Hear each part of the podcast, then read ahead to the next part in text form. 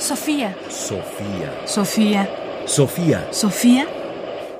Ráfagas de pensamiento. Ráfagas de pensamiento. Dos clases de filósofos. Hay dos clases de filósofos, los que meditan sobre las ideas y los que lo hacen sobre ellos mismos. La diferencia entre silogismo y la desdicha. Para un filósofo objetivo, solamente las ideas tienen biografía. Para un subjetivo, la autobiografía tiene ideas. Se está predestinado a vivir próximo a las categorías o a uno mismo. En este último caso, la filosofía es la meditación poética de la desdicha. Emil M. Cioran, El ocaso del pensamiento. Hay dos clases de filósofos. De un tiempo para acá he ido pensando que la biografía es menos importante que las ideas.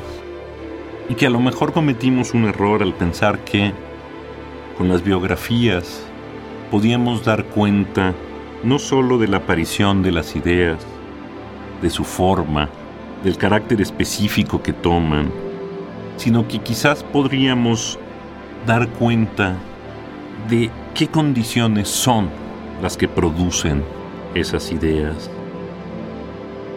Lo cierto es que, en el fondo, lo que encontramos es, como dice Cioran, más bien la desdicha que el origen de las ideas.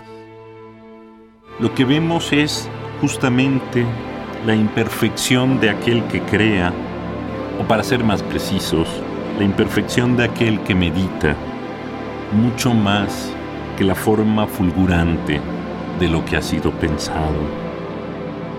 El problema, por supuesto, siempre está entre dar un paso en dirección de las ideas, un paso en dirección a la vida. Y la vida, por desgracia, es siempre imperfecta, como no necesariamente es así el pensamiento.